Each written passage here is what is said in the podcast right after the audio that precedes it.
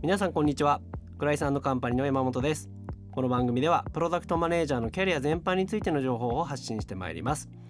今回も特別ゲストとして M3VPOP の山崎さんにご参加いただきます。よろしくお願いします。よろしくお願いします。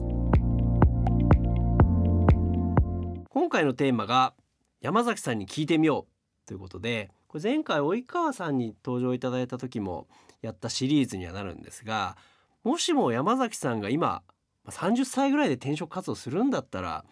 どういう点に注意をして転職活動するんだろうとか、どういうふうに企業を見極めるんだろうかっていうですね、比較的このポッドキャストを聞いていただいているジュニア名の方だったり未経験の方だったり、ミドルの方だったりが等身大で参考になるんじゃないかということを山崎さんに伺っていきたいと思いますので、よろしくお願いいたします。よろしくお願いします。一旦山崎さん30歳ぐらいに戻っていただいて、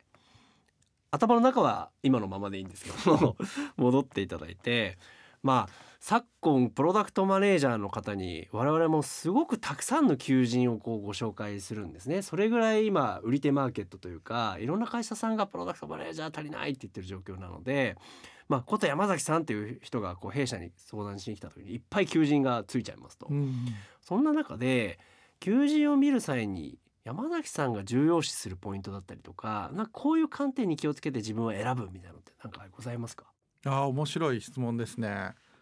これ前提条件によって大きく2つに分かれるかなとは思いました。つまり30歳までに何ができるようになっているのか、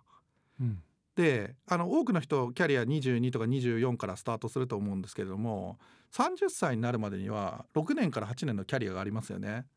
その中で私がもしホームランの打ち方を知ってたら、多分、どういった観点で見るかっていうと、社長がどういう人であるかとか、事業責任者がどういう人であるかとか、そういった自分が、やっぱりプロダクトを作れる一人前として転職するかどうかっていう軸で見ますね。でその時に、どういったチャレンジングなプロダクトが作れるのか、でもっと言えばその中でどんな、裁量ですかねが与えられるのか、そういったところをチェックしていくと思います。プロダクトの種類を見るのか、はたまたそこの会社の創業者の考え方を見るのかとか、どういう視点になるんでしょうか？あらゆるところを見ていくんですけれども、分かりやすいところで言うと、やはり創業者の考え方、もっと言えば創業社長なのか創業社長ではなくて、創業社長は引退されて、別の方がやられているのか、そういうところも見極めながら、基本的にはプロダクト志向な考え方ができるそのパートナーがいるのかどうか、そういった形で考えていくと思いますね。プロダクト志向な考えを持たれているかどうかってどうやって見極めるんですか？一番はですね、そのプロダクトがその企業の競争力の源泉と本人が思っているかっていうところが大きいと思います。事実としてどうかじゃなくて、本人が思われているかが大事なんですね。そうですね。会社というのは、いろんなサイズがありますので、例えば大きい会社になれば代表がプロダクト志向の考え方をしてるんだけれども、営業組織の力が強かったりとか、そういうことはありえますと。で抑えておかなければいけないのが、その企業の代表がどっちの考え方なのか、プロダクトレッドな考え方なのか、セールスレッドな考え方なのか、代表がどっちなのかっていうのは重要ですね。代表がプロダクトレッドであればセールスは変わっていくかもしれない、そういったところはあると思いますので、ホームランの打ち方が分かっているのであれば、そのあたりを見ていく。もう一個だけ、その代表がプロダクトレッドかってどうやって見極めたらいいんですか？そうですね、これは私がもしかしたらプロダクトマネジメントの経験が深いから分かるのかもしれないので、30に戻った時にそれが見極められるかっていうのは自信がないところもあるんですけれども、やはりプロダクトをよく観察すればそれが分かるっていうのはあるかもしれないですね。まずどういうプロダクトなのか、でその上で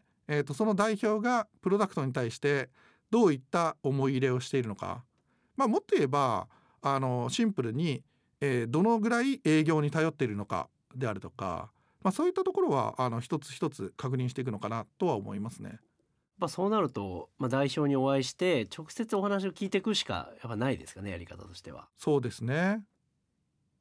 どう確認するのがいいんでしょうね。例えばなんですけれども、売らなくても売れる製品があったら嬉しいですかとか聞いてみるんですかね。ほう、面白い。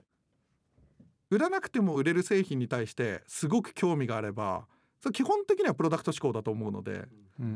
そういった質問もあるのかもしれないですね。売らなくても売れるものを売るのが楽だと思うんで。そうですよね。でも売れないものをセールスの力で売ろうとしてるのは当然セールスレッドっぽくなっちゃうと思うんですけども。そうですね。でもそれって、そうか、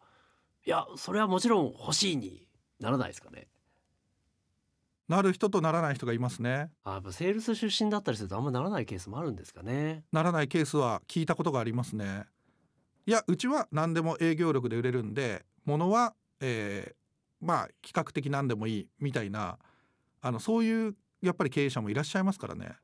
確かにいるかもしれないですね。うちはこのチャンネルを抑えてるから、売れるんだみたいなことは容易にありえるかもしれないですね。ビジネスモデル上で抑えてるからっていう言い方かもしれないですし、そうすると多分プロダクト開発のプロジェクトも途中で中止になって外からプロダクト買ってくるみたいなことも起こりえますから、やはりそのプロダクト作りに思い入れがあるのかみたいなところは確認しておきたいですね。じゃあ今度パターン2ですかね、そのホームランバッターじゃなかったとしてもうちょっとジュニアだったりとか、例えでいいか分かんないですけど、ヒットぐらいしか打てないような 1,2 年ぐらいしかやってない PM の方だったとしたら、おそらくあれですよね、これ聞いてるメインの方々になってくるのかもしれないですね。そうですね、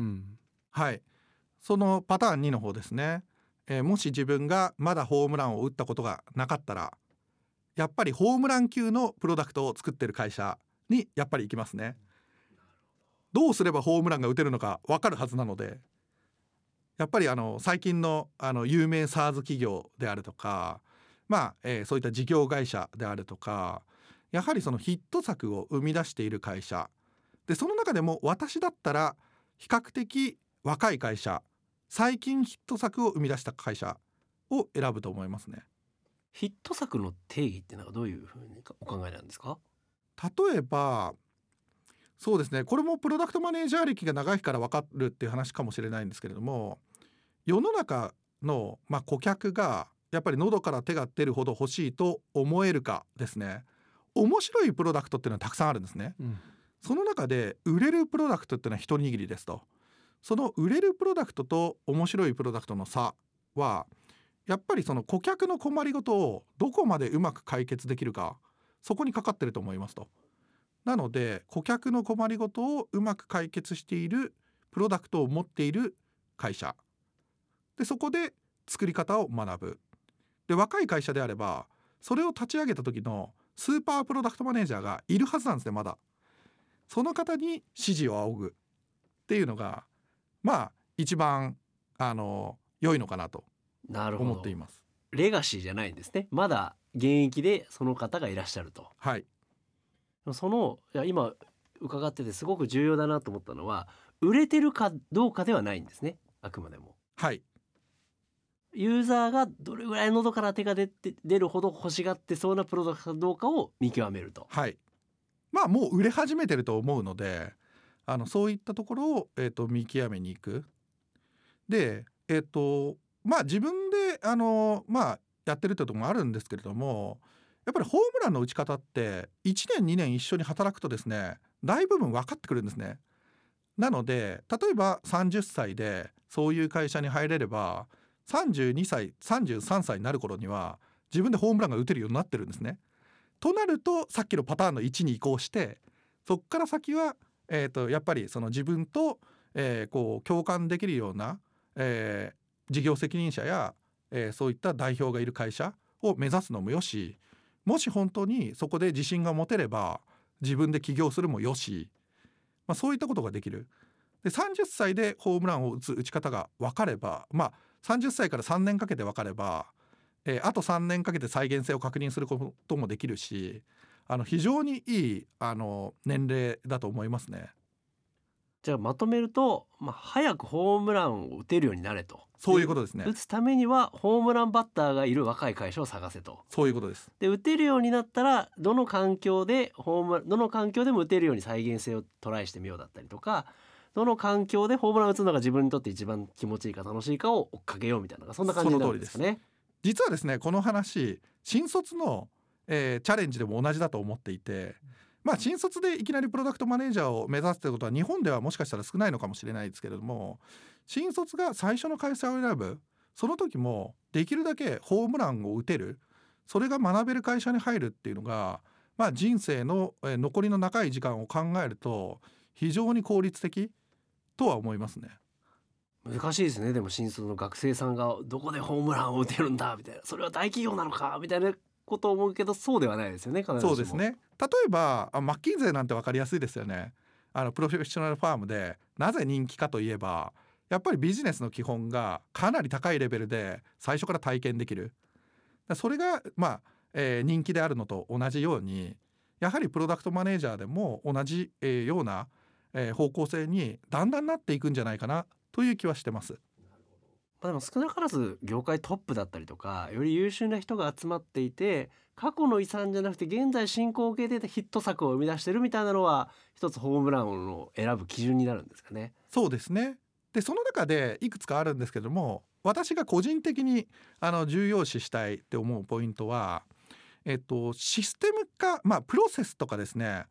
そんな仕組み化される前の企業の方が私は好きですね。つまり人に依存している、プロダクトマネジメントをどこまでプロダクトマネージャー依存にしていくかっていうのは、いろんな話があると思うんですけれども、私は最後の最後までプロダクトマネジメントっていうのはプロダクトマネージャーの人に依存する、依存してもいい、そういったものだと思ってるんですね。例えば一流建築家であるとか一流デザイナーであるとか、もちろんそういった、フレームワークやノウハウっていうのはもちろんあるんですけれども、その中でも一流と呼ばれる人たちはその、制作物にその個性っていうのが出ますよね。プロダクトマネージャーも実は同じだと思っていて、やっぱりスーパープロダクトみたいなものの裏側にはそのスーパープロダクトマネージャーの個性が光っている。なので私はできるだけそういう方に支持したいと思ってます。なるほど。でも確かに仕組み化されているとなると、なかなかそれを一世代でトレースしきるって難しいかもしれないですね。至るところに多分成功する仕組みが落ちちゃってるがゆえに真似しきれないというか。てかもうポータビリティがないんですよね。そうですね。それを自分でマスターして次の、会社で再現するってことができない。でも世の中にはスーパープロダクトマネージャーみたいな人がいて、仕組みに頼らずにヒット作を作っていたりする。その能力の、コピーであればできるのかもしれない。いや、面白いですね。なかなか新卒界隈のところと、新卒だけじゃなくてキャリアもそうかもしれないですけど、仕組み化されてるところじゃなくて独人的な方を追っかけろっていうのは結構新しい視点のアドバイスなんじゃないかなと思って、今のがプロダクトマネージャーが人気の理由の一つなんだろうなって、僕すごい今ストンと腹落ちしましたね。ビジネスサイドの職にも見えるし、そのエンジニアサイドにも見えるけれども、最後は結局その人に寄っていくというか、そのデザイナーとか建築家に例えられたのがすごい今ストンと落ちてきましたね。ありがとうございます。今回はですね、山崎さんに聞いてみようということで、山崎さんが30歳ぐらいに戻ったらどういう転職活動をするのか、どう企業を見極めるのかっていうところをお伺いさせていただきました。次回もう一回ですね、山崎さんに別のことを伺っていきたいと思うので、引き続きこの山崎さんがもしも戻ったらシリーズ、ぜひお楽しみに聞いていただければと思います。それでは今回もリスナーの皆様、ご清聴いただきありがとうございました。ありがとうございました。ありがとうございました。